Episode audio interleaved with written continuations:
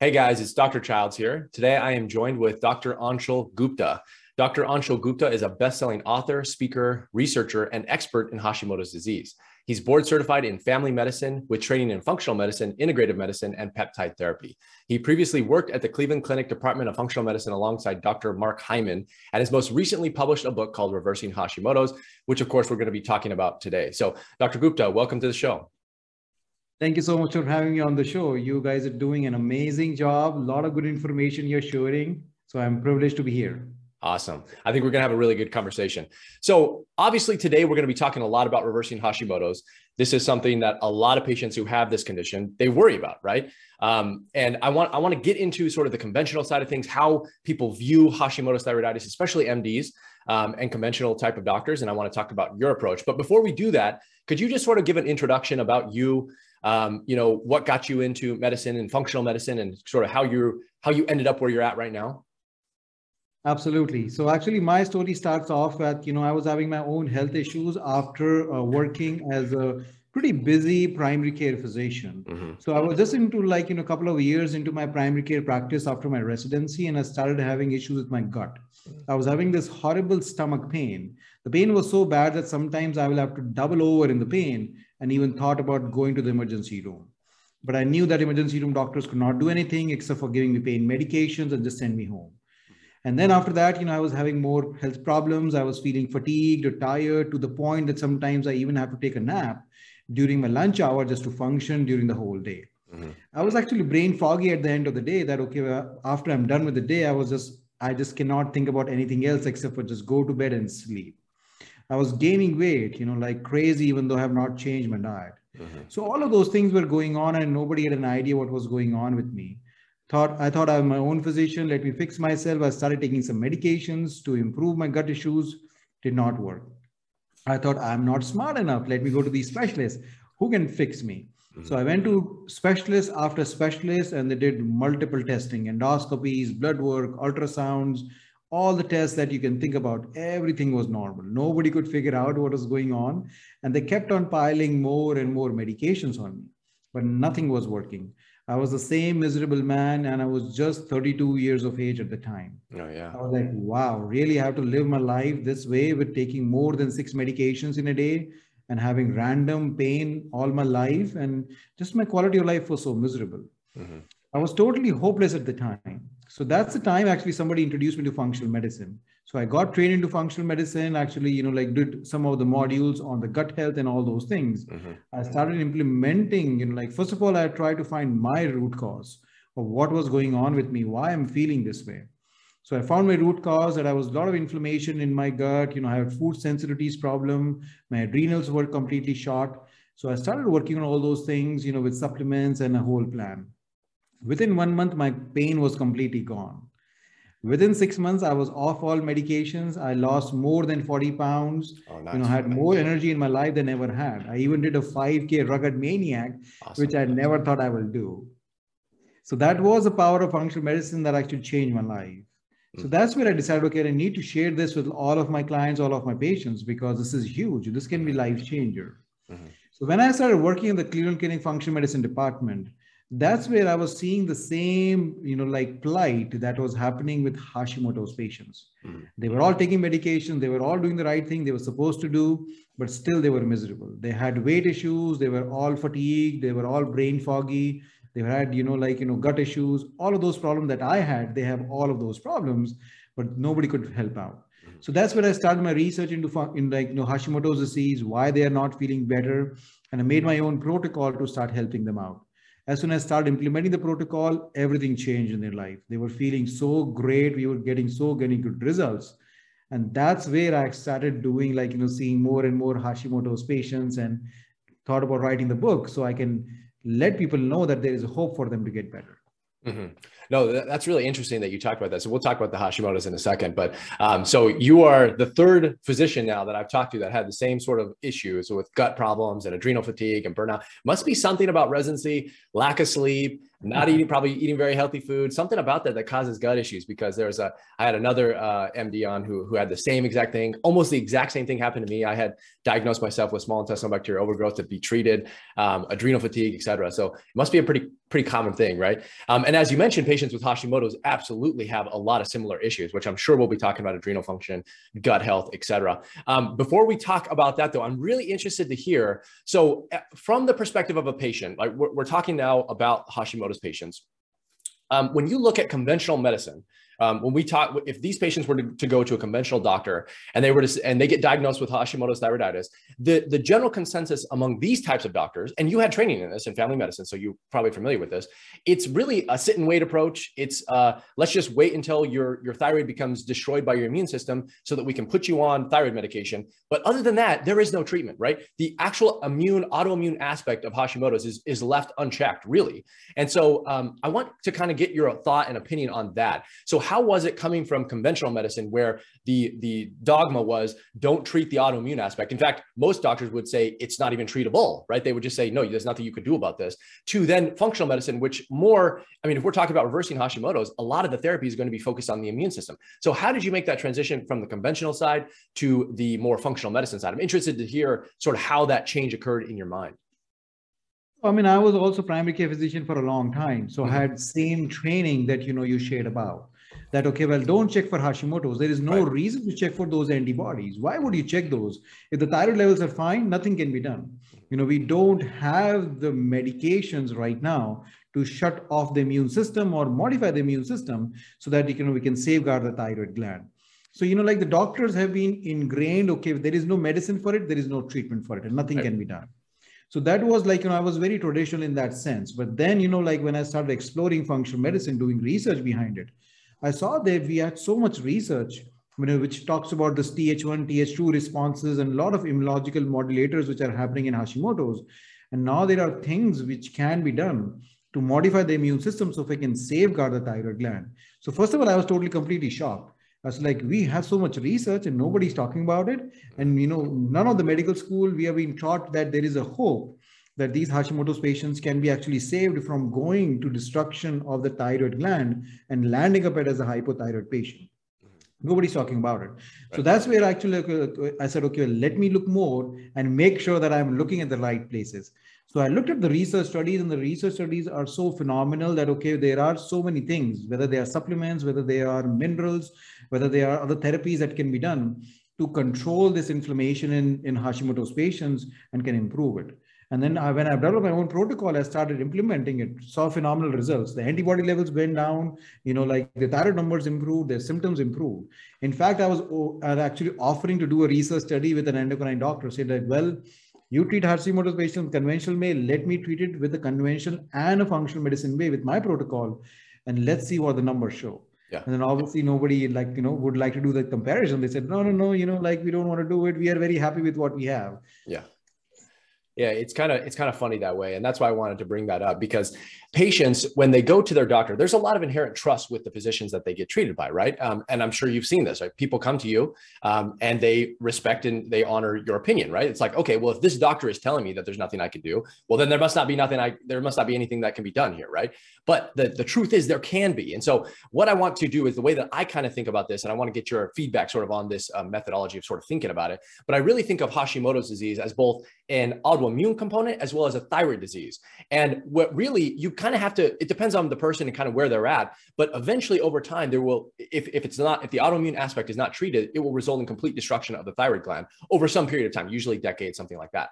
So depending on where you're at in this, in this uh, this disease progress, you know, this disease state, it, whether you're early stage or late stage, kind of changes how you view it. But that doesn't really change the fact that there's both the immune aspect and the thyroid thyroid aspect that you need to be that need to be treated sort of simultaneously. Is how I look at it. Is that sort of how you're thinking about treating Hashimoto's and reversing Hashimoto's? Absolutely. You know, as you correctly said that, you know, the initial process is the inflammation, right? Mm-hmm. And inflammation ultimately leads to the thyroid destruction. So then we obviously have this hormonal dysfunction going along with the inflammation, which is causing it. So I feel, you know, as you correctly said, that we have to address both of those things. So when the conventional way we are pumping people with just more thyroid hormone, it is taking care of, let's say, one aspect of things, but totally ignoring the other aspect, which is the inflammation piece of it. Mm-hmm. So unless both of those things are addressed, people with Hashimoto's do not feel better. Because that unchecked inflammation first is, is destroying the thyroid gland, but ultimately is going to destroy the other parts of the body, including your mitochondria and other things. So that's the reason once you have one Hashimoto's, then over the course of decade or two decades, you actually start having more and more autoimmune conditions which are happening in your body. So we have to prevent more autoimmune conditions. We have to safeguard the body as well as start making it feel better by actually you know working on the thyroid too. Okay. No, I, I, appreciate that that explanation. I, I totally agree with that. Um, I want to talk about definition here just for a second. So, would you say that Hashimoto's in general is a reversible condition, um, or that it can be quote cured? Like, what what how how do you frame sort of that when you're talking to patients? How do you think about that? Right. So now again, like all these medical terminology that we have are totally deceiving in terms of our understanding. Because what we feel is that once a person gets an autoimmune condition, it's it's uncurable or it is right. not reversible. So the way I kind of look at it is that, you know, I give an example is that let's say a person gets pneumonia. Pneumonia is a bacterial infection of your lung. So you get exposed to bacteria, that particular bacteria, you get pneumonia. You get antibiotics, you get treated. So technically you are cured. But that doesn't mean that you cannot get pneumonia again if you do get exposed to that bacteria again in the future, right? So that means that, okay, in like we got cured with pneumonia, but can we get it again? Yes. So then how is it cured, right? Mm. So same with Hashimoto's there are triggers that causes Hashimoto's in people's body. Those can be toxins, infections, you know, Epstein-Barr virus or, you know, other things. And when people get exposed to it, when we work on those root causes of the problem, people with Hashimoto's gets better. Their symptoms get better. Their thyroid numbers get back to normal. You know, their antibody levels gets better. So those people, you know, like certainly are basically for my side is reversed. Now, in the future, if they get exposed to any of those triggers again, let's say another infection, let's say another bacteria, yes, they can get like a bout of Hashimoto's again, mm-hmm. you know, they're not careful with that. But then again, if they focus on that particular trigger and they treat it, you know, then again, they're reversed of it. Mm-hmm. So for me, it's a reversible condition because now I know what is causing it and I can work towards it and I can actually improve the thyroid numbers. So for me, that's a reversible condition. Yeah, I definitely agree with that. I, I think that there are, are metrics to use that you can follow the patient to determine how well they're responding to the therapies that you're using. Um, now, I think the real thing that we need to talk about is how does somebody, how does a patient actually go about reversing it? Because we already talked about the conventional side of things, right? The conventional doctor, if anything, right, if they're going to do anything, it's going to be thyroid medication, probably in the form of levothyroxine, right? And as we discussed, you have that autoimmune com- component, which includes like the inflammatory pathways and so on. And then we have the thyroid component, which your doctor says, okay, well, let's give you some levothyroxine. We'll control the thyroid aspect somewhat, right? Because they don't even always control that very well. But there are plenty of other things over here for the autoimmune comp- component with the inflammatory cascades and all the other aspects that we're going to be talking about. So let's sort of talk about that. So when you partition it in sort of your brain as a patient, you're thinking about this, there's two areas that need to be focused on. And the good news is there are a lot of things that the patient can do on the inflammatory side. So you mentioned before you were talking about root causes, and these are the things that trigger Hashimoto's. So maybe could you go into a little more detail about those triggers? What are the most common types of triggers that patients might um, interact with or might trigger their Hashimoto's? And maybe if these are preventable, we can talk about that as well. But let's, let's talk about the triggers for just a second. Absolutely. So I actually categorize these triggers into five big categories. So very first category is food sensitivities. You know, mm-hmm. like food is medicine, but food can also harm a lot of people's body. Sure. Now, these are different than food allergies, where people will eat a peanut, you know, blow up like a balloon and land up in the hospital. That's not the case. These food sensitivities are foods like gluten, dairy, soy, corn, you know, processed food that we have in our environment, which has been processed so much that you know we don't have it original form so most people you know like you know uh, react to those foods and create food sensitivities these food sensitivities lead to leaky gut and obviously lead to trigger of hashimoto's so that's a very big category that we are seeing Hmm. the second category that we're seeing is nutritional deficiencies our food actually is deficient in nutrients there was a research study done from 1990s to like, you know, the present day that and they check for nutritional quality of the food which has been grown. And they were shocked to see that the nutritional component of our current food is actually much lower than, you know, what it used to be. So even though we are eating, you know, like the right foods, but our body is not getting the right nutrients. And that again, thyroid or, or our body needs right vitamins, minerals, and all those things to function. And that's the reason when we are low on those, that again leads to a trigger of Hashimoto. So that's the second big category. The third category is stress. Yeah. You know, whether that is emotional stress, physical stress, psychological stress, we all get exposed to stress all the time. We are living in a corporate world currently. And corporate world is that, you know, stress is good for you because stress improves your performance. But stress is not good for your body in the long-term basis. It basically destroys your body from inside and again leads to trigger of Hashimoto's. The fourth category is toxins. You know, we have so many toxins each and every day. We are getting more and more chemicals pumped into our environment, which all start harming our body over the course of time. Whether that is heavy metals, mold toxins, very big issue. We are seeing so many of our clients with Hashimoto's have mold toxins and they have no idea about that, that they're causing the problems. Environmental toxins. So that's a very fourth big category about it. The fifth category is infections. You know there's so many infections that we go through whether there is viral infections like you know epstein-barr virus which again trigger hashimoto's whether those are parasites in your gut you know which can trigger hashimoto's. Then the chronic infections like lyme disease or other co-infections.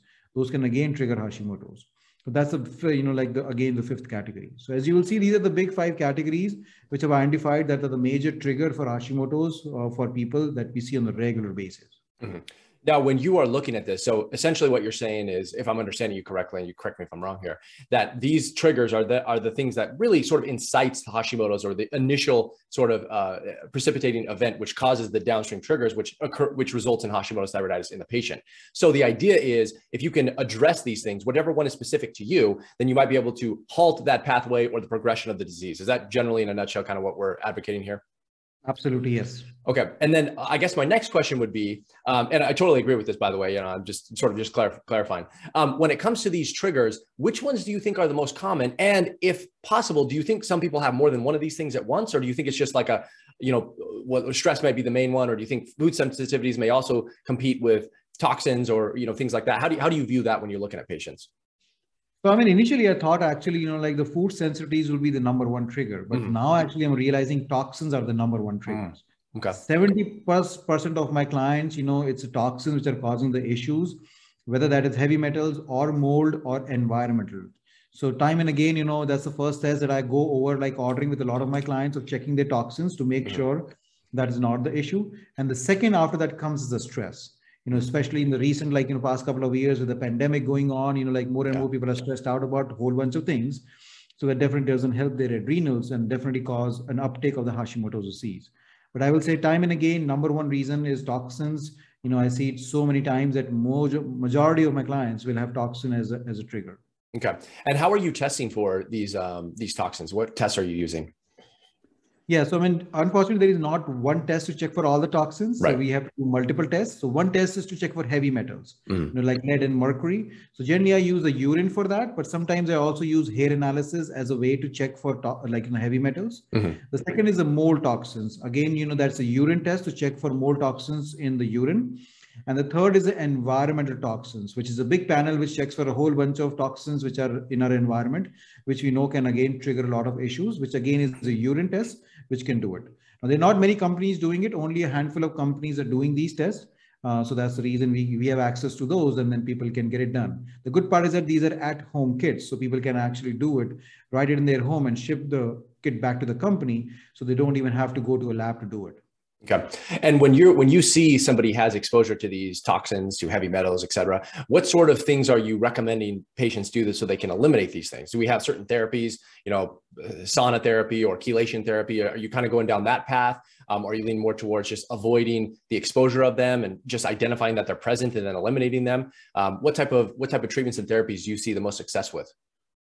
Right. So first of all, you know, like knowing what kind of toxins people have, and mm-hmm. then you know, like deciding on what is the best course of action but doesn't matter what toxins they have the first thing which i do is that i optimize five different detox channels that we all have in our body mm-hmm. so the five detox channels the first detox channels is as you said you know is the sweating mm-hmm. you know that's where the saunas are very helpful you know infrared saunas do a wonderful job in kind of eliminating the toxins in a more like you know natural fashion so that's the one thing that you know i recommend my patients to do mm-hmm. the second way we detoxify is through our gut so I optimize everybody, you know, for having at least one bowel movement every day so that we can eliminate those toxins who are gut, optimizing the gut channel. The second, the third thing is the kidneys. So making sure people are drinking enough water so that you can eliminate those kidney like you know, toxins from the kidneys also. The fourth, you know, that we have is uh, through our lymphatic channels, mm. you know, which is again the most underappreciated, like, you know, detox channels that we have. But dry brushing is a good way of helping people to kind of detoxify those lymphatic channels. So that's something that we do. Mm. Sometimes people are, have access to like special kind of massages, then we can mm. always do that. But dry brushing is a good way of doing it. Mm-hmm. And the and the last one is the liver. So liver is again a master detoxifier. So again, we have to optimize liver for doing that we can start with like some detox like you know detox teas with them you know like you know uh, green tea is a good way to detoxify there's certain supplements like glutathione which is also good you know support the liver curcumin is another one which is good for that mm-hmm. so some of the supplements we start them for doing that so these are the five basic things that each and every person doesn't matter which toxins they have i always recommend doing them so that they can get started on it but then after that you know depending on which let's, let's say if they have heavy metals then we start doing specific therapies to remove the heavy metals, which is like chelation or other things for that. Mold is actually much more difficult to treat right. because mold only just doing the detox doesn't work for them. Mold actually hides in people's body. So we have to work on their biofilms. Mold actually causes a CIRS kind of situation, which is called CIRS, chronic inflammatory response syndrome. Mm-hmm. So we have to work on the CIRS actually bring it down. So we need to work on that also, the biofilm, as well as, you know, we have to actually work on killing the mold from the system. So that is a little bit more complicated and takes a longer time. Yeah, I, I, think actually you you've brought up a really good point here, and that is the detoxification sort of pathway. And and I, I actually really appreciate uh, what you've talked about here. These five ways that you can eliminate things. I think, as you mentioned, it's a it's a huge problem for lots of patients with Hashimoto's, and really, really, really underappreciated in terms of its benefit and effectiveness. Um, I actually recently purchased a far infrared sauna. Is that the sauna therapy that you're generally recommending? Is it far infrared or steam? Yep. No, no, far infrared. Far if they infrared. can afford it and they can get access to far infrared, that is much, much better than the regular saunas. Yeah, that's my belief as well. I think the far infrared has deeper penetration and helps with detoxification. Mm-hmm. And it's it's been amazing. And so I think that a lot of people underestimate how many things they're coming into contact with that just need to be eliminated on a daily basis. You know, regular things, lotions, uh, soaps, detergents, all the things that you put in your body. I think people are like have a tendency to think, well, it's I didn't actually ingest it, therefore it didn't go inside my mouth, therefore it's not in my body. But we have transdermal absorption of things, right? You know, things go through lotions, creams, um, makeup, even all these things have certain chemicals in your body, and people kind of this detoxification pathway sort of has this woo woo sense to it where it's like oh well this isn't a real thing you know? It's like or or in other words your body can take care of it. And i think for the for, for a lot of people that's true. But because of the variance in genetics there are some people who are just naturally going to be slightly less they're not going to be as good at as eliminating these things as other people. And these are the people that are going to accumulate these things over a period of time which is probably why you know after 20 30 years of just small amounts of accumulation it just builds up to a point that then it becomes a problem. And so the detoxification pathways that you mentioned i think are really underappreciated. And i really like that you talked about the lymphatic channels um, as well because uh, uh, being an osteopathic physician and doing a lot of osteopathic therapy um, manual therapy i can appreciate the lymphatic channels as well. And those are really really underappreciated by most people. Because i you know doctors will talk about arteries and veins, but the lymphatic channels are there. You know, this is anatomy 101, right? Um, and they don't, I don't know if you, if you guys talked about it in family medicine, like in residency or not, but I don't think it's, I don't think it's really talked about unless you have, you know, cancer uh, or radical mastectomy that resulted in, you know, lymphatics being taken out and you have lymphedema or something like that, right? Like, I don't think it's really talked about in conventional medicine unless you can think of a situation in which it is. No, no, it is not ever talked about it. You know, we always learn about it in med school. Okay, this mm-hmm. channel exists, but then suddenly it just goes away. You know, yeah. because pathology we know about it, and okay, well, it's just a useless channel. Let's just forget about it. Yeah. Unless you said, you know, there is a big lymphedema, like you know, issue that happens mm-hmm. with that or maybe in some cancer patients where the lymphatic channels are important. But again, you know, like there is nothing done to improve them. Basically, right. they just looked at them and then kind of again, uh, you know, like for lymphedema, definitely, right. you know, there are good therapies which are available. Mm-hmm. Uh, but otherwise, you know, we just don't pay attention to it yeah, I think the idea is it exists, but it's like, okay, the body must be taking care of it, just like it would in the sense of detoxification. Like the liver exists, and it, and the, the mindset I think of the conventional side as well, it's doing its job, it's getting rid of everything that's there. But as you mentioned, there are a lot of reasons that the liver may not be functioning optimal, optimally.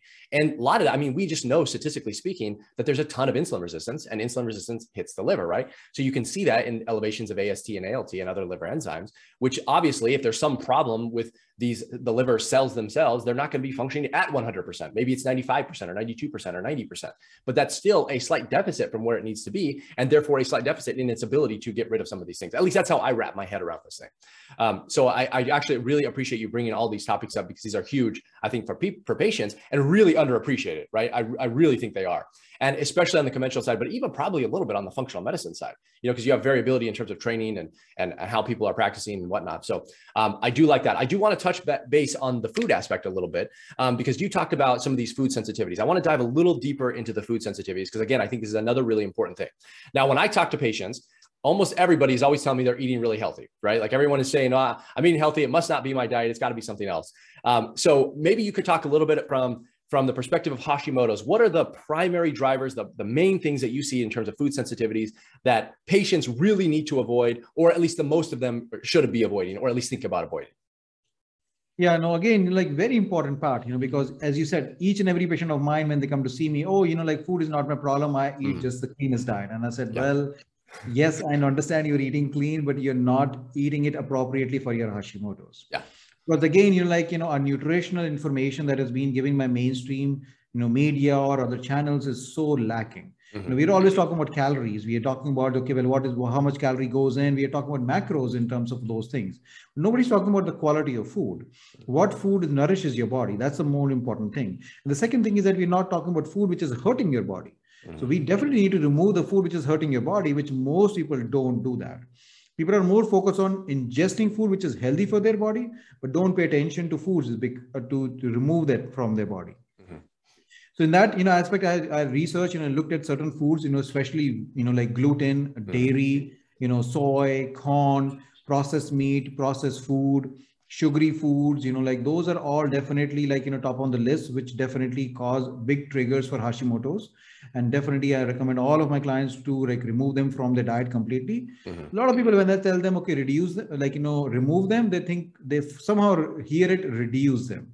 Sure. Oh, you know I, i'm not eating gluten. I said okay well okay you're not eating gluten but i see your food list uh, you know your dietary chart and you did mention that you're eating bread or like you know some other form mm-hmm. yeah, yeah, i'm just eating it one piece a day that's it okay well that is still gluten mm-hmm. you know you know like people love cheeses you know like so it's very mm-hmm. difficult for them to give up cheese they said okay i'm dairy free but i you eat cheese that is not dairy free Right. So it's very important for those Hashimoto's patients to eliminate those foods completely from their not not reduce it.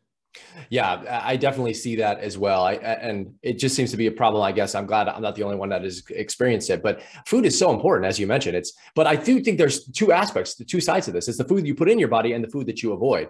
Um, so I, I do want to talk about that because I think this will tie in a little bit to fasting because we have the food, the healthy and the quality of food that you put into your body, and then you're talking about the removal of food, but I'm also talking about the absence of food, periods of periods of time in which you go without eating um, in the form of fasting. But before we talk about that as a potential, you know, sort of treatment therapy type of thing, um, I want to talk about food. So you mentioned previously is the main issue, the main thing you're worried about with these foods is it triggering of the trigger triggering of inflammation in the body? Is it triggering of leaky gut? Is it triggering of molecular mimicry and and you know exacerbating existing uh, pathways that already exist like how do you what do you think is the main issue with eating these foods? How does it how does it damage the body for these people who are consuming these foods they shouldn't be? Right. So the main reason is actually you know, causing the leaky gut. You know mm-hmm. like you know these foods because of they have been genetically modified so much uh, that you know like our body cannot recognize them anymore. So once they enter the body then you know we start producing these antibodies which actually destroy our own gut and leads to the leaky gut so that's the main you know problem that we are seeing then the molecular mimicry sometimes happens with certain foods you know not with mm-hmm. everything sometimes gluten can cause it you know which is can it can molecularly mimic you know like certain cells in our body mm-hmm. and when and can enter it and then when our body tries to fight against it actually destroy the thyroid gland Hmm. So certainly we see that. But the major reason which I feel or which is ongoing is a leaky gut, which is caused by these foods, which ultimately end up, end up causing the Hashimoto's disease.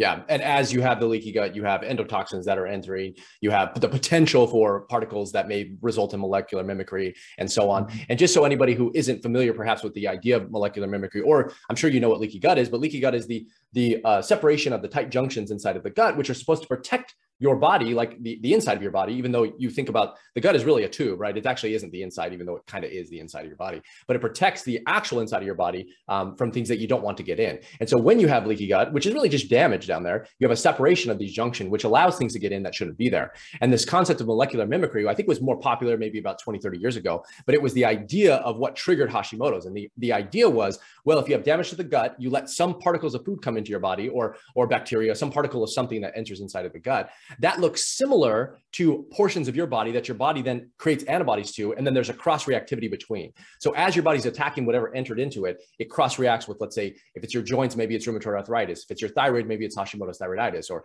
if it's your nerve cells, maybe it's MS or whatever, right? But that's this idea of molecular mimicry. So obviously that's something that we definitely want to be cognizant of um, as a patient and something that's very important. Now, I, another topic I want to talk about kind of while we're on the topic of the gut, what do you think about small intestinal bacterial overgrowth and small um, intestinal fungal overgrowth syndromes, are these things that you see commonly among patients with Hashimoto's? Um, or do they accompany leaky gut? Or do you say, let's focus more on just fixing the gut themselves, fixing the input, which is the food, heal the gut lining, and then things kind of take care of itself down the line? How are you thinking about that? No, definitely. Like you know, there is a big you know like you know issue with the you know uh, the the SIBO, you know, like which is the mm-hmm. overgrowth of bacteria as well as the fungal overgrowth. Mm-hmm. Time and again, you know, like the, we see that very common especially the candida is a big problem you know with with, with, with trigger for hashimoto's. Mm-hmm. again candida you know is undetected for a long time in the gut. You know again molecular mimicry is a big issue with candida. You know immune dysfunction is another big issue with candida. Mm-hmm. and hiding and producing endotoxins you know in our body and gut and that again leads to the destruction you know of our leaky gut as well as the the thyroid gland itself is a big issue with candida. So again, underappreciated thing, you know, candida, a lot of conventional doctors definitely will poo-poo it out, like, okay, right. that's not a real thing. So certainly that is need to be addressed. And even functional medicine doctors kind of, you know, underappreciate sometimes, okay, well, you know, because it's difficult to find candida. Yeah. Uh, because if we check the gut, you know, like sometimes the candida doesn't grow, but you know, we if we have to look for all different ways, you know, so I recommend hmm. checking candida not only in the gut but also through organic acid as well as you know to blood work to check for the antibodies of candida too and hmm. then make a determination whether that person has it or not. Mm-hmm. because unless candida is addressed you know the immune dysfunction cannot be improved because the candida hmm. will going to continue hijack the immune dysfunction and go again to the inflammation side of it. So that's something need to be addressed. Same with the sibo that unless we address the bacteria and you know get them better again people do not feel better because if the gut is not functioning, doesn't matter how many supplements I'm going to give them, they're not able to absorb it properly. And then again, that doesn't help me out inside the body. So we need to address those things along with addressing obviously the inflammation and the thyroid itself. Mm. Yeah, definitely. And I think uh, I think it makes a lot of sense physiologically when we talk about gut dysfunction in the setting of anybody who has a thyroid disease, a thyroid condition, because the the thyroid itself helps with the prokinetics of the bowel the bowels itself, right? So if you have low thyroid function, low T3, low T4, primarily T3, but we'll say in general, um, as you damage the thyroid and those levels reduce, you're going to have a slowing down of the intestinal tract. And what does that mean? Constipation, right? Number one, which is a huge symptom, which, as you mentioned, it means you can't eliminate the things you need to eliminate. Um, number two, you're going to set the stage for the overgrowth of things that shouldn't be growing there, right? So you have the overgrowth of fungal, uh, if it's small intestinal fungal overgrowth, or the overgrowth of bacteria in the form of small intestinal bacterial overgrowth. And um, so, really important to this equation is not only treating the gut, uh, eliminating the triggers which go into the gut, right, which allow candida to grow and they feed off of certain things, right, the prebiotics and so on. You have to you have to uh, treat the thyroid, which is um, controlling the gut function. You have to uh, control the input which is coming into it. You have to reduce the inflammation. You have to heal the gut lining. You know, I just want to talk about this, like kind of putting it all together, because from the perspective of the patient, it, it, can be a little bit complicated, right? Like this, this is why it's more than just touching on the gut, right? It's it's a, a lot of things that have to work together in order to get that that sort of um, ironed out. Which kind of brings me to the next topic. So we talked about the immune aspect. Let's talk about the thyroid function itself. So when we're talking about reversing Hashimoto's, how are you thinking about targeting specifically thyroid function itself, because we know that patients with Hashimoto's, most of them end up with hypothyroidism, meaning they have low thyroid function. Now, yes, some people do have hyperthyroidism and people will obviously fluctuate over time. But in the setting, I guess we can talk about kind of all that. But how do you think about thyroid function? How are you addressing thyroid function specifically so people can get an alleviation of those symptoms, hair loss, weight gain, you know, constipation, et cetera? How are you thinking about the thyroid aspect? Yeah, so again, so I'll again uh, like to address things in a more comprehensive fashion by kind of in, incorporating and using each and everything that we have. So the diet again plays an important role. We know that certain foods can help you support your thyroid gland, mm-hmm. especially you know like you know a lot of vegetables, which again you know like a lot of conventional doctors will say, oh you know like don't eat this vegetable or that vegetable, you know because it's go- they are goitrogens, they are going to hurt your thyroid and things. New research again suggests that you know okay well you know those actually you know like uh, foods but vegetables are much more helpful for your thyroid gland. Mm-hmm. So a lot of vegetables, especially green leafy ones, to get all the antioxidants is very important. Good quality protein is very important to support a thyroid gland to help them function in a, in a mm-hmm. normal fashion. And then good quality fats again one of those things which are lacking in a lot of our patients you know like you know diet is good quality fats especially like in good quality fish omega-3 fatty acids you know like you know through chia seeds or flax seeds you know olive oil you know coconut oil all those good fats that we need you know in our body is lacking because that again supports the thyroid function so that's the diet aspect that you know definitely needs to be optimized for supporting the thyroid gland then becomes the supplements uh, you know like that it can be helpful for the thyroid So we have certain supplements. Again, research has shown that they are wonderful for supporting the thyroid functioning, like zinc, like selenium, like magnesium, the B vitamins that we have. Then we have those adaptogens like ashwagandha, you know, like which has again all together can support your thyroid gland. So that's the second thing that we use to kind of, you know, help the thyroid gland. Now, in case the thyroid needs some help or support in that, so then, you know, we can always use natural forms of thyroid hormones to supplement them or help them out to function the thyroid in an optimal fashion. So that's another thing that we use a lot of times. No, that, that's really good. I have a couple, I took a couple notes here that I want to touch base on because I, I see a lot of um, questions about particular things and I want to get your input on them. So one of them is ashwagandha. So uh, I, am in agreement with you that I think ashwagandha is very beneficial for most thyroid patients, but especially in the setting of Hashimoto's, there's some group of people who who I, am not for sure why exactly. I mean, I guess I could come up with a reason as to why, but they believe that ashwagandha is harmful and should be avoided in those people with Hashimoto's, with under the the the idea that well, it falls into the family of nightshades, and therefore, if you're following a strict AIP diet, it should be avoided. Um, and that's not really what I see. I see ashwagandha being far and away beneficial for probably 99% of patients with Hashimoto's. But I wanted to get your input on that. So, what do you think about ashwagandha um, in the setting of treating Hashimoto specifically? And then, how do you sort of how do you sort of put those two things together, where it's it, it is potentially in the nightshade family? Is that something you see as a problem or not? You know, what's your experience with that? as you said, you know, like 70 to 80% of my clients will tolerate ashwagandha really well, but mm-hmm. there are like, you know, 20, 30% who will not tolerate yeah. it. Because as soon as they will take ashwagandha, they will actually feel much more hyper reactive, like actually affecting the thyroid and going instead of hypo, they're causing them to go into hyper phase. So they get very anxious with it. You know, like, you know, because ashwagandha is very calming. So they're mm-hmm. actually going opposite. So that tells me that ashwagandha is basically triggering, you know, their Hashimoto's mm-hmm. and causing excessive thyroid hormone release, which we are seeing, you know, in, in the initial phases of Hashimoto's. And those are the patients that, okay, like, you know, that's, let's not use ashwagandha in your case because your body is not reacting to it. Unfortunately, we don't have a way to know which person is going to react to it or not. Right. You know, there are no labs which can certainly say, okay, yes, you know, avoid it or, or no, don't like, you know, use it or so. So it is basically like I just have to use it. And I always tell my patients, if you feel worse on it, then please let me know. Yeah, I, I exact same way. I just wanted to bring that up because you know there there seems to be some rules of thumb that exist out there among Hashimoto's patients, and one of those, for whatever reason, tends to be that ashwagandha should be avoided in patients with Hashimoto's. And my experience, that tends to not be true. It sounds like that's uh, you're in agreement with that. Now, do you see a problem with nightshades, sort of in general? I know we're hopping back to the food aspect of, um, here for a second, but do you do you think that nightshades ought to be avoided by patients with Hashimoto's? Is that a common trigger that you see with food sensitivities? Sometimes, yes. You know, especially if the Hashimoto's is accompanying with a mast cell disorder or histamine intolerances, mm-hmm. then I definitely tell them to use kind of a stay away from the nightshade. But a lot of people who do not have those issues, you know, sometimes they can tolerate nightshades. So we generally start off with, you know, like having them avoid the nightshades. But then, and you know, we we go like after four to six weeks, we give them a trial of okay, why don't you introduce nightshades and see how you do. Okay. And if they're doing fine, then we will continue with that. But if people have more sensitivity issues, that you know there are multiple chemical sensitivity problems mm-hmm. or you know histamine intolerances, then certainly we have them avoid nightshades. Mm-hmm. Now, when you're doing that, um, and you're talking about diets here for a second, um, another really popular sort of diet is the autoimmune protocol or AIP diet. Um, are you a proponent of using this type of diet in patients with Hashimoto's?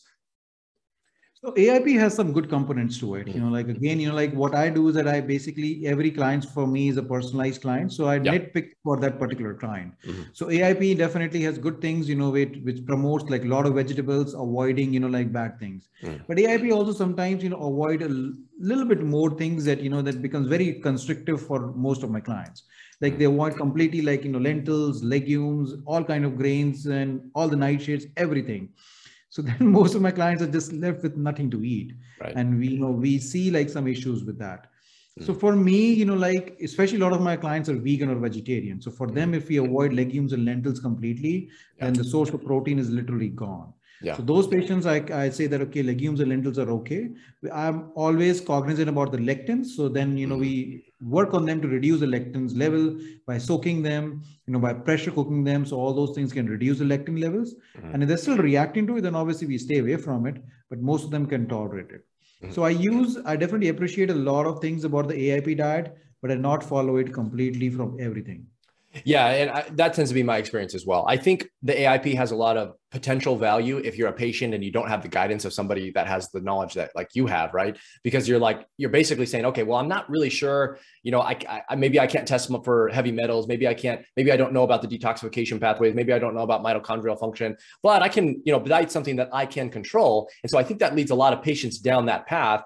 Um, I do see problems with it, especially with the reintroduction of foods. And I think part of the issue with only treating the diet is that you're missing nutrient re- replacement of deficiencies that exist. You're missing the the um, treating the thyroid function itself as well. And these things all kind of have to be done simultaneously, or at least in you know sequence with one another, if you want to see lasting results. So uh, for that reason, I, am kind of the same as you. I'm not a, I'm not a, I don't generally recommend the AIP diet, although I have recommended it in the past. You know, I tend to use it for people who have multiple autoimmune conditions. So if someone's got vitiligo and Hashimoto's and, you know, ITP or something like that, then maybe I'll think about using something that's a little more extreme because in that case, I'm thinking, okay, this person has just broad reactivity to a lot of different types of foods. And maybe this is a good way to sort of reset that gut, reset all, you know, start from a, from a fresh slate, so to speak. And then we can kind of build on top of there and see what works and what doesn't. So that's kind of how I'm thinking about that one more one more question about uh, while we're on the topic of you talked about food um, you talked about proteins. So when you mentioned eating good, the good proteins are you primarily interested in getting um, t- tyrosine in there or uh, is that the amino acid you're looking for? Or are you just looking for a broad array of amino acids? What's sort of the logic there um, in regards to making sure you have good uh, uh amino acid profile and good protein source Right, definitely. Like you know, we want to have all the amino acids that are needed by our body. Mm-hmm. So that's the first priority, and then obviously getting the as much tyrosine as possible because again, that can definitely improve the thyroid function. Mm-hmm. So in that aspect, you know, like you know, getting organic, like you know, chicken or like you know, having uh, fishes, you know, which are mercury free, you know, like mm-hmm. wild caught, are wonderful ways of doing it. And for vegan and vegetarian, obviously, then we are left with only unfortunately legumes or lentils or nuts and seeds, you know, which mm. can be chia seeds or flax seeds, you know, which you know can be done. So that's where definitely good quality protein, clean protein is very important. Okay. And and I I also agree. I also think there's a, a lot you know we have sort of these these shifts in culture where it's like okay certain certain uh, groupings or macromolecules are demonized you know fat was you know, maybe 30, 40 years ago, fat was like the bad thing. And then, you know, carbs are kind of the bad thing. And now, you know, I, am just wondering if it will eventually switch. I, at one point, protein was the bad thing because it simulated mTOR, right? And it was, you know, mess with your aging pathway. So, you know, we kind of shift through all these things simultaneously. And as you mentioned, it really is a personalized approach, which I think is the most important thing because some people do better on more fat, some people do better on more carbs, some people do better on more protein. And figuring out where you kind of fit into that, I think is the most important thing. But it's but it's on an individual basis. I don't think you can come out and say, broadly speaking, this is the diet that patients with Hashimoto's need to consume. You know, like 100% of patients with Hashimoto should be consuming 30% fat, 40% carbs, 30% protein, something like that, right? You know, I'm just obviously making that up, but I, I think it really needs to be individualized, which is really where you get the benefit of having someone who understands the complexities of all these things put together. Um, so I appreciate that, that, uh, the expounding on that topic. Now, one thing I wanted to mention as we talk about supplements that we this is always a somewhat of a controversial topic, and that is of iodine. So, where do you sort of sit on the use of iodine in the setting of Hashimoto's? Um, are you generally for, against, or is it an individual sort of basis? Like, where do you sit on that? So again, you know, like you know, iodine, as you said, is such a controversial thing, and you know, like you know, too too little of iodine definitely causes Hashimoto's. Too much of it's you know causing Hashimoto's. Mm-hmm. The problem that I encounter most of the time is that we do not have a perfect test to check for iodine in persons. You know, like you know, yeah. blood test is not accurate. You know, even 24-hour urine iodine. First of all, it's such a cumbersome test to do, mm-hmm. and again, it can give us some indication, but again, it's not a perfect test. So what I've come to conclusion is that, you know, I generally try to give iodine, you know, not as a supplement form, but as a food form. Mm-hmm. So I encourage all of my folks, if they can tolerate the food which are high in iodine in a lot of seafoods, you know, like the sea uh, vegetables and things, mm-hmm. you know, they can use it. Then that's what I recommend doing them. So I can give them enough iodine and I'm not overdoing it because a lot of those supplements, you know, like will have a lot of iodine, which can be huge quantities. Mm-hmm. And plus sometimes they might be getting it from the food aspect too. So I've seen the other ways of things. So I'm on the more conservative side. So I generally try to get it as much from the food rather than the supplements. Hmm. Yeah, and I think that's a, a, really good approach. To be honest, um, I, I have you know no issues with that approach. My my general approach has been I like to have a quantification of, of how much you're getting, and sometimes some of the seafoods have variability in terms of how much is in you know per quantity per gram or whatever. And then I also um, sometimes there's a uh, uh, let's say a disagreement in terms of how much, or maybe a misunderstanding of how much people are actually eating, right? It's because we don't think about generally our foods in terms of grams. Um, and it's like, okay, did I eat two or three grams of seaweed? And if one gram has 50 micrograms and I consume four grams, you, you know, it's kind of, it kind of gets confusing. So I do like the idea of supplementation just so that you can get an exact amount um, by not getting too much or too little. But I absolutely appreciate the idea of getting it naturally from your food if you can, right? That makes a lot of sense. That's kind of how, how it's been forever. And I think that that's a great approach. Um, but it sounds like, um, and I kind of fit in this camp too, that, that too little bad, too much bad, somewhere in the middle needs to be kind of where we're at, some sort of Goldilocks zone. And figuring that out can be difficult. And I just did a long blog post and video on the topic of iodine testing. There really isn't a good test. So if you're listening to this, um, like Dr. Gupta said, there, there really isn't a good one. Um, there are several different ways to check for it, but all of them have their inconsistencies and inaccuracies, and they don't always give you the information you think you're getting. And one of the most frustrating things that I see on my end is people will say, "Oh, I ordered this test, um, and I have too much of this thing." And I'm like, well, yeah, but you got to make sure the test is actually accurate. There, there are a whole different ways to test for nutrients and, and other things in the body, mold even, but they don't always give you the information you think you're getting from them. And so the interpretation of those results are, it's very important. Um, did you have anything to add on that before we go to the next topic or is that pretty much good. I think that's that's actually accurate. You know, like okay. you know, people get really get worried once when they, they see the result of my iodine is so high. Okay, that's the reason I've got Hashimoto's. You know, this right. this particular doctor, like this particular person, kind of gave me Hashimoto's. I said, no, no, no, mm. you already had Hashimoto's. Yes, you know, like this test is not the perfect, but you know, you have to interpret the test in the right manner.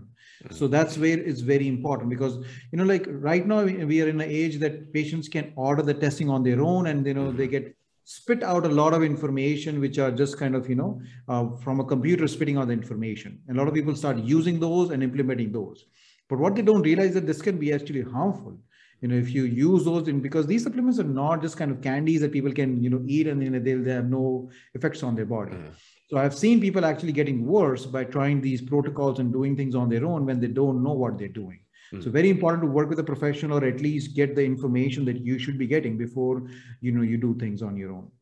100% hmm. agree. And I, I have absolutely seen people that that cause more harm than good in trying things. Absolutely. Um, and it sounds like you have as well. Let's let's move on to the topic of thyroid medication. So we talked I think we talked a lot of good, uh, uh, good things about uh, root causes, about managing those root causes, the various types. And by the way, for anyone listening here, I know we've been going for like about 50 minutes, but we haven't even touched on all of them, right? We haven't even gone deep into, we only went deep into like one or two of them even. So there are plenty of other ones. And um, I, I you, you go much deeper in your book, right? We, we will talk about that a little bit later, but yeah. So if you if you want a more in depth um, explanation of these root causes, sort of how they branch off and the treatments that are necessary, definitely check out Dr. Gupta's book. Um, we'll have a, a, reference to that and a link to that below at the end of this thing. But I want to talk about thyroid medication here for a second. So you kind of touched on that when we talked about the thyroid component. Where does thyroid medication fit into this whole thing of treating Hashimoto's to you? Do you consider it a treatment to Hashimoto's? Because I have seen some people with antibody reduction as a result of using it. Um, I've also seen people who try to avoid natural desiccated thyroid with the idea that perhaps it stimulates the immune system and stimulates the antibody production. Um, or are you just using it as a way to, let's say, um, manage symptoms to boost up thyroid function until you can sort of naturally uh, improve thyroid function through the therapies we talked about? Where do you kind of sit on that?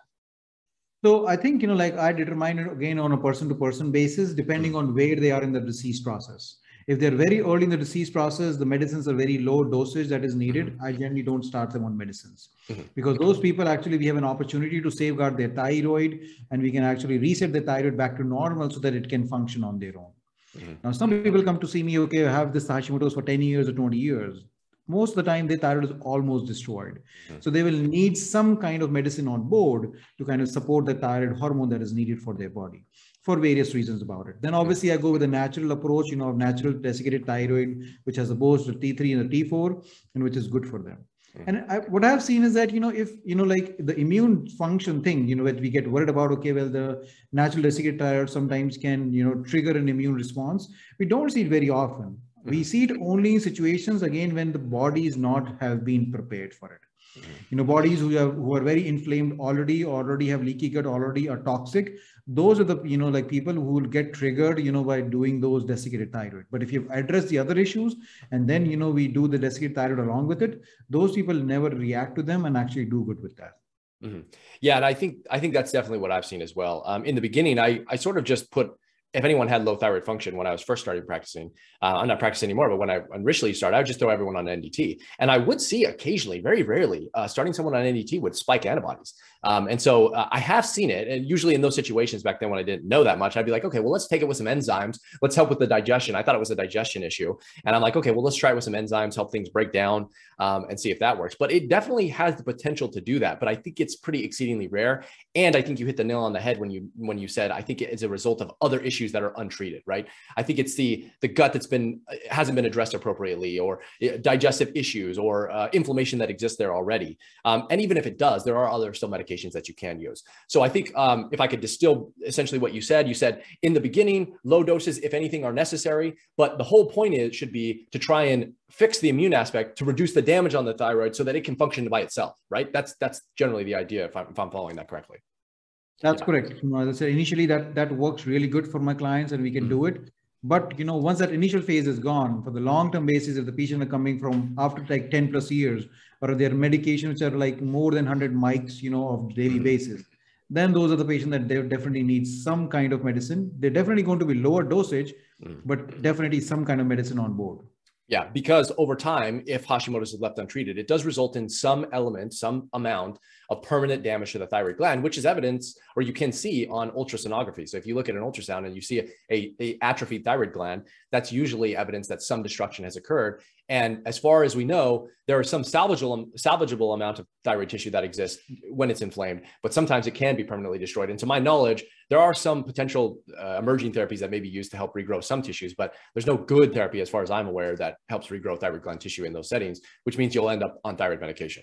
So, moral of the story is catch your Hashimoto's early, make sure you get tested for it, and get treatment as aggressive as you possibly can in the beginning, so you don't have to live that life downstream. Is you kind of agree with that the general statement? Absolutely, yes. All right, let's do let's do this. Let's talk about antibodies for a second, because uh, I think this is a really important thing that a lot of people uh, want to know about, and then we'll kind of close up here. Um, so when you talk about antibodies, you mentioned in the beginning that one of the ways that you're kind of or at least this is what I got from it. So you can correct me if I'm wrong. But one of the ways that you kind of help determine if somebody is responding to treatment is you're tracking these antibody levels. So in the case of high antibodies, you would you would kind of you can kind of make the assumption that the immune system is dysregulated and something's going on that needs to be addressed. And as you do treatments, as you fix a diet, treat a small intestinal bacterial overgrowth, give thyroid medication, et cetera, um, detoxification, you should see these antibodies dropping. So now, is that sort of how you're thinking about the, the antibodies and how you're using them as a lab metric to determine success of treatments? Um, or, or if it's some other way, let me know. I'm, I'm interested to hear how you kind of do that. Absolutely, yes. You know, when people come to see me, you know, like, you know, their antibody levels are really high in thousands or something. And I said, okay, let's start working on other things. And this will be a good marker for us to know actually how we are doing mm-hmm. and how your body is responding to this particular kind of treatment. And we do see like, you know, like the antibody level starts going down very sweetly, you know, over the course of like next four to six months when the people start working with us. And again, that is a sign that, okay, well, you know, like we are, we are, the thyroid is not getting destroyed and the immune dysfunction is going away. So that may that and that's the same time we are actually seeing that the requirement of the thyroid medicine also decreases mm-hmm. because now their actually body or the thyroid can actually produce their own thyroid hormone. Mm-hmm. So definitely I follow those antibody levels. Now the problem what happens is that you know a lot of people when they come to see us or they're thinking about is okay my antibody levels should come back all the way to zero. But necessarily that doesn't happen all the time. But even the antibody levels are within that acceptable range. That is great because some you know amount of antibodies are still present because you know the thyroid is a dynamic process. It is changing each and every day. So you know like you know some antibody levels are still present but from let's say 2000 or 3000 of tpo antibodies if the antibody level comes down to all the way to 30 or even 100 that's a big drop that we are seeing. And we are already safeguarding your thyroid that way. So definitely following those antibodies and we see that you know they are going down uh, very beautifully in that situation Mm. And this is not the way that conventional doctors look at this. You know, if they check antibodies, it's maybe one time maybe. And it's never to, to look back again right? And so that's really important from the perspective of patients. I want you to to gather this if you're listening to this. Checking your antibodies at least somewhat regularly is important because it does kind of it can help guide treatment. You know having said that i do see some discordance in antibody levels and, and symptoms even. You know i've seen people where antibodies levels stay high but they symptomatically return almost to normal. And so i don't know that antibodies can be tracked at 100% but i think generally the rule that i follow is the lower the antibodies the better. I think you know, physiologically, I think that's a good thing to sort of aim for, a good thing to look at. Um, but I, I don't think in every single case that can be your hat can be hanged on antibodies as a sole marker of how well you're doing. Is, is that a fair statement? Exactly. And that's what I mentioned that, you know, some people, you know, like their antibody levels come down and they're feeling good, but they said, oh, but my antibody levels are still present. I said, well, I'm not just treating a lab. Right. For me, I'm treating a person. So you tell me how you're feeling. If you're feeling still crappy, then definitely there's a lot of work we still need to do. Yeah. But if you're feeling perfectly fine that your body should be and antibody levels are going down, then that's a great news. Then means, you know, you're doing great. Mm-hmm. So the antibody levels are just one way for us to monitor things, how it is going, but that's not the only way. Mm-hmm. So that is very important that people should know about it. Yeah, I agree. Absolutely. Well, Dr. Gupta, this has been a treat. I would, I have to say, you are very knowledgeable on this subject. Um, and uh, yeah, it's been uh, um, awesome to get your input and to see how you're treating. Uh, for those people who are listening to this who want to who want to learn more about you, so we have you are practicing. You have a clinic, correct? And then you have your your book as well. So can you tell people where they can find you, where they can get a hold of you if they want to uh, um, learn more about you or potentially become a, a patient or purchase your book? Absolutely. So actually, you know, like we are running a virtual clinic now. So we have cool. a oh. virtual functional medicine practice. So people from all over the country or all over the world can actually work with us wherever they are. We have patients from all over the like in the world that they're working with us. It's it's very seamless process. They can go on my website called anshulguptamd.com. Okay. And right now, actually, we are offering like free evaluations calls for clients who want to sign up with us okay. so that they can understand the process that is involved in working with us mm-hmm. so that you know they can do that. So they can just go on a website, click on the link where it says free evaluation call, and they can book the evaluation call with me so okay. that they have an idea with us. I, I found that link. I'll, I'll, I'll link it below for you. Great, wonderful. And obviously, my book is on Amazon, so people can buy it from there, whether the Kindle version or the book version that they want to do that. Mm-hmm. And then obviously, I'm on social media like Instagram, and I do have a YouTube channel. So people want to kind of like you know know more information about that. You know, we can certainly like you know find me over there.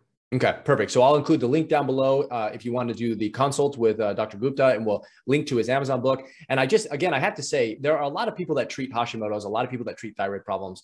Um, and I think there are different approaches to take to doing that. But I think I honestly, very rarely do I agree with so much of one person. Uh, Dr. Gupta, I have to say, I agree with you know essentially everything that you've said. So i could tell that you're well uh, experienced on the subject well read on the subject. So for those listening as well i would have to say that. So this is this is a good opportunity for anybody who's who's interested in this sort of uh, this co- sort of comprehensive approach. I think certain, certain people may be really good at one aspect but putting it together i think is really the key. You know having the intuition figuring out what what each, each individual patient needs. And i try to preach that as much as i can. There's no there's no one thing that thyroid patients need. Every single person is different. Every single person needs different uh, medication or not or uh, people have different philosophies philosophies in terms of what they want to or how they want to be treated. Do they want to do mostly natural? Do they, you know, do they have dietary restrictions like you mentioned? Or are they vegan? Are they vegetarian? Like all these things play a role in how treatment must occur. And so I, I anyway, I just really appreciate that approach. Um, and as I mentioned, I will definitely include the links down uh, below. Do you have any parting messages before we uh, sign off here, Dr. Gupta? I just want to let each and every Hashimoto's patients is that don't let anybody tell you that you have to live this way with a poor quality of life, the you know, in the rest of your life. Mm-hmm. There is hope for you. So you just have to do the right things. And if you do the right things, take the right supplements and work in a stepwise manner, then a quality of life could be better. And there is hope for you to get better. Mm-hmm. Awesome. Well, thank you for those parting words. Um, it's been a pleasure chatting with you, and uh, we'll have to have you on again sometime. Oh, absolutely. Love being here. Thank you so much for the opportunity for being here. You're doing great work. I really appreciate your information, your knowledge. Um, you are really great. Thank you.